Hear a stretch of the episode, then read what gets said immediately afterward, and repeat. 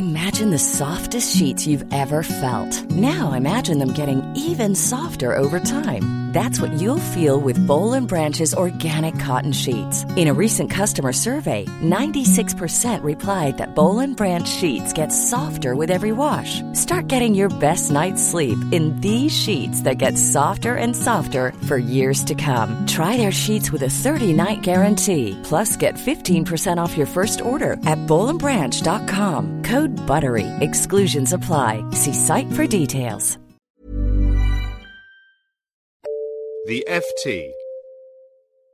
Welcome back to Banking Weekly with me, Megan Murphy.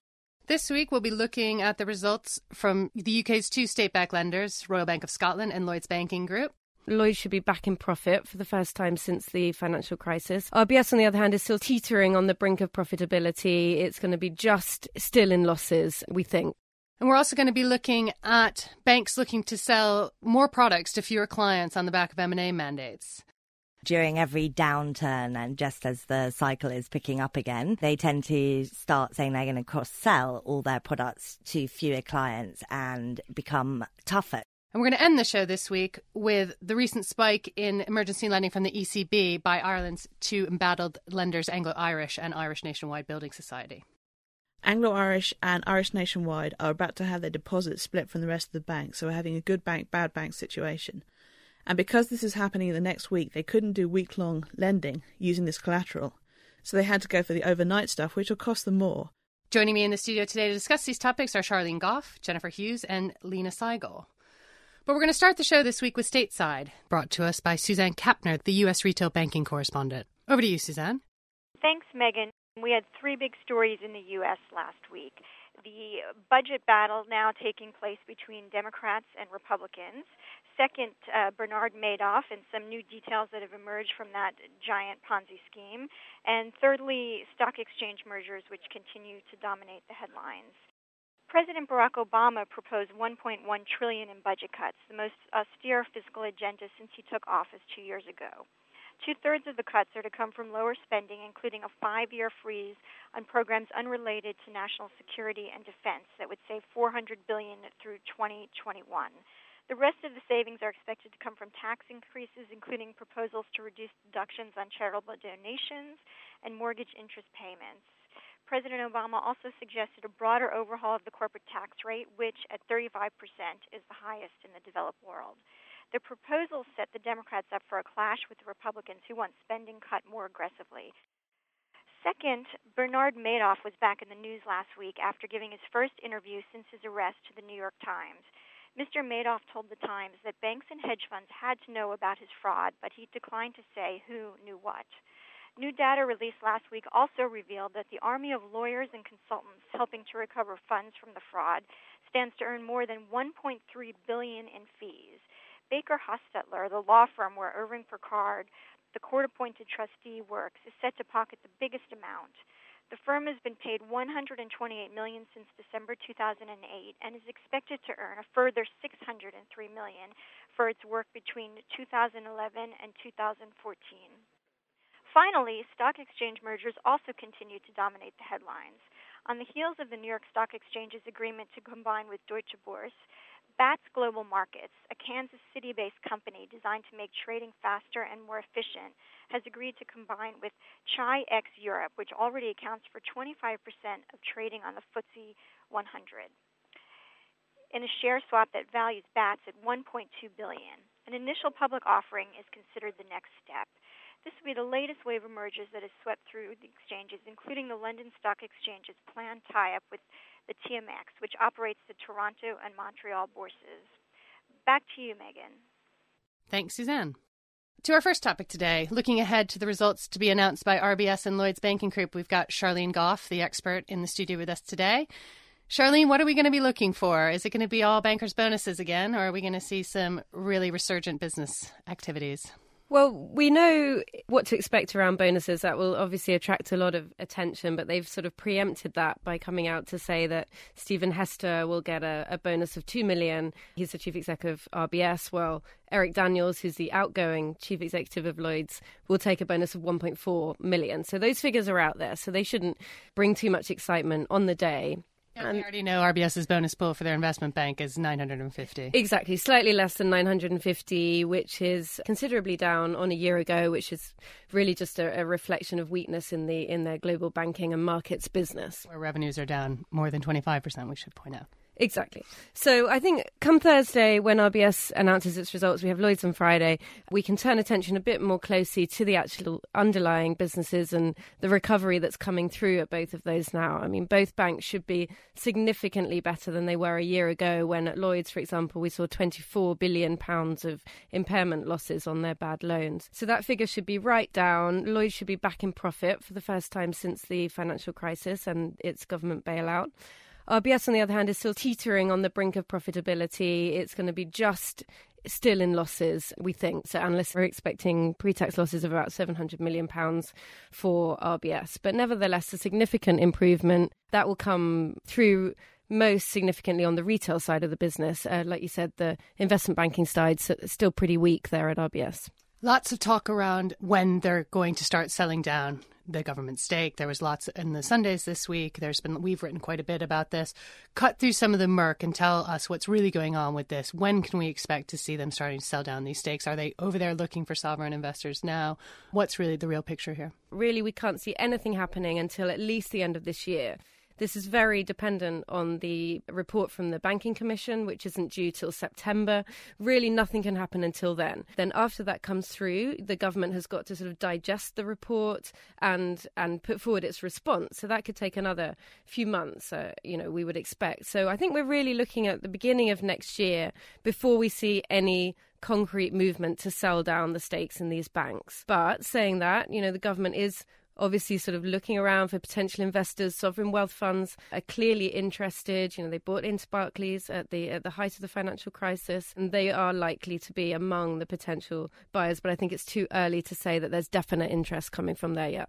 And finally, on this topic, there was a bit of breaking news this morning about Lloyd's. Can you just tell us a little bit about what we saw, the announcement of a 500 million impairment charge? This charge from Lloyds is very consumer related. The bank has basically admitted that it may have overcharged up to 300,000 of its mortgage customers.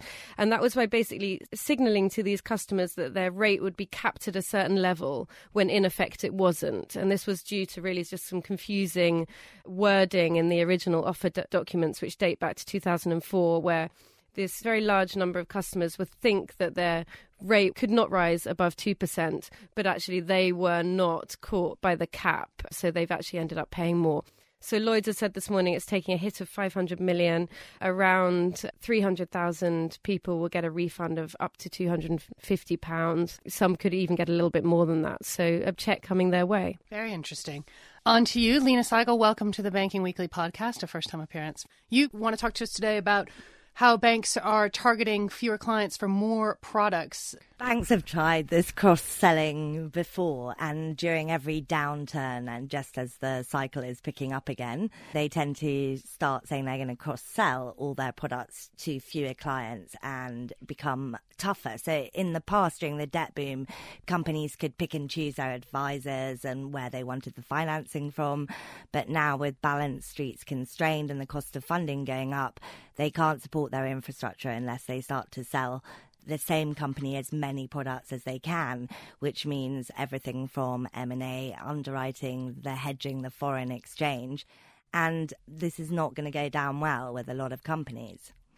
It's interesting because last week there was a ruling out of the U.S. relating to Del Monte in the M&A context of Barclays Capital, getting a really firm rap on the knuckles for being on both the buy side and the sell side in terms of financing for a transaction, and it involves staple financing. I mean, that seems to be a lot on the minds of bankers that I talk to. That ruling and sort of are they going to be constricted though, and how much they can cross sell in certain certain types of areas, et cetera. I mean, do you think that ruling is going to have significant dampening effect on some activities? I think it will in the short term, but I think that paradoxically, the more banks cross sell, the more conflicts there are. And uh, what's funny about that ruling is that in the debt boom, banks were doing everything from financing the bidder to co investing to advising the sell side. And really, the rule seems to be that if the client complains, then it's an issue. And if they don't, then it isn't.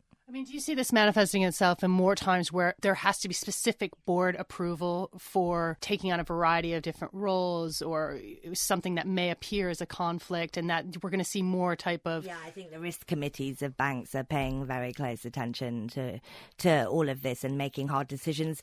Uh, but I don't think you'll see that much of it because they don't have the capital to spread around that far. So they're going to be making their own tough decisions as well, the risk committees on who to bank and who not to bank.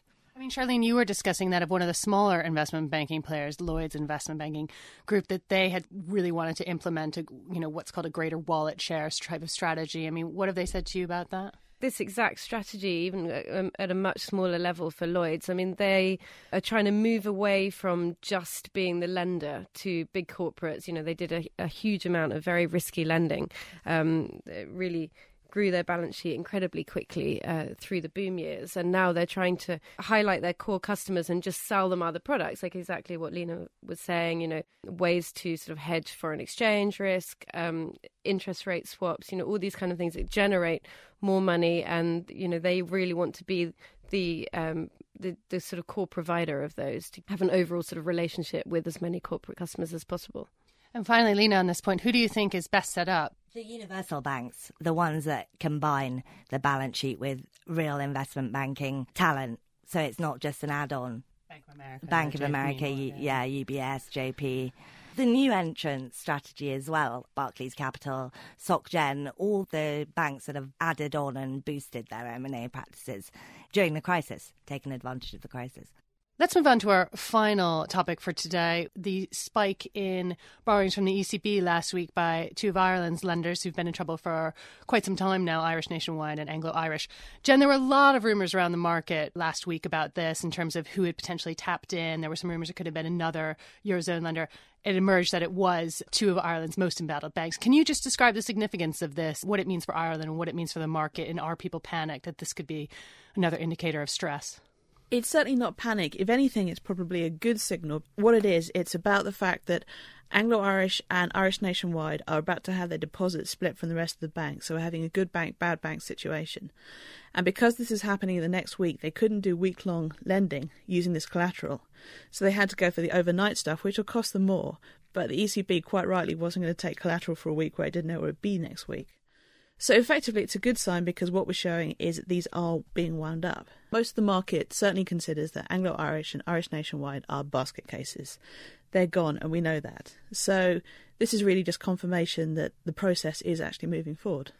Some commentators described it as a bit unorthodox, um, the way it has been done. Do you feel that the flow of information to the market was as efficient as it could have been or should have been? I mean, with all the sort of rumors circulating that it could have been a fat finger situation in terms of someone pressing the wrong button, it could have been another lender. That's certainly something I think the ECB should look at because it wasn't a fat finger. So this was a specific situation about two banks. However, if they started putting out information on this sort of thing where it happens for a specific reason, then next time there is a fat finger or something, then we're going to be right all over them asking for more information and demanding it on the back of that.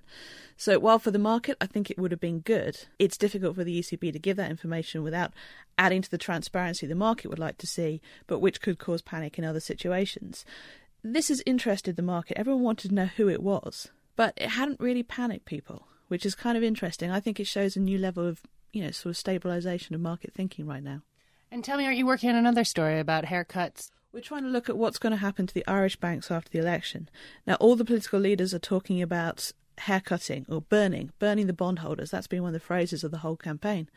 But we don't know until after the election who's actually going to do what. Now, what we know is publicly they've said quite a lot on this topic and they want to burn the bondholders. These senior bondholders should lose money because they lent imprudently to institutions who then made really bad loans. But on the other side, privately, they all seem to be saying actually that they want to work with the ECB, the European Union, and the IMF and agree it with them. So this doesn't look like it would be some sort of outright day one bonfire of the bondholders. Perfect. Well, on that note, we are going to end the show today. Thanks so much for joining us. All that's left to do this week is to thank my guests, Lina Saigol, Jennifer Hughes, Sharlene Goff, and Suzanne Kapner, and to you, the audience, for listening. Banking Weekly is produced by LJ Filotrani. Until next week, goodbye. For more downloads, go to ft.com forward slash podcasts. Mom deserves the best, and there's no better place to shop for Mother's Day than Whole Foods Market. They're your destination for unbeatable savings, from premium gifts to show-stopping flowers and irresistible desserts. Start by saving 33% with Prime on all body care and candles. Then get a 15-stem bunch of tulips for just $9.99 each with Prime. Round out Mom's menu with festive rosé, irresistible berry chantilly cake, and more special treats. Come celebrate Mother's Day at Whole Foods Market. Even when we're on a budget, we still deserve nice things. Quince is a place to scoop up stunning high-end goods for 50 to 80% less than similar brands. They have buttery soft cashmere sweaters starting at $50, luxurious Italian leather bags, and so much more. Plus, Quince only works with factories that use safe, ethical, and responsible manufacturing.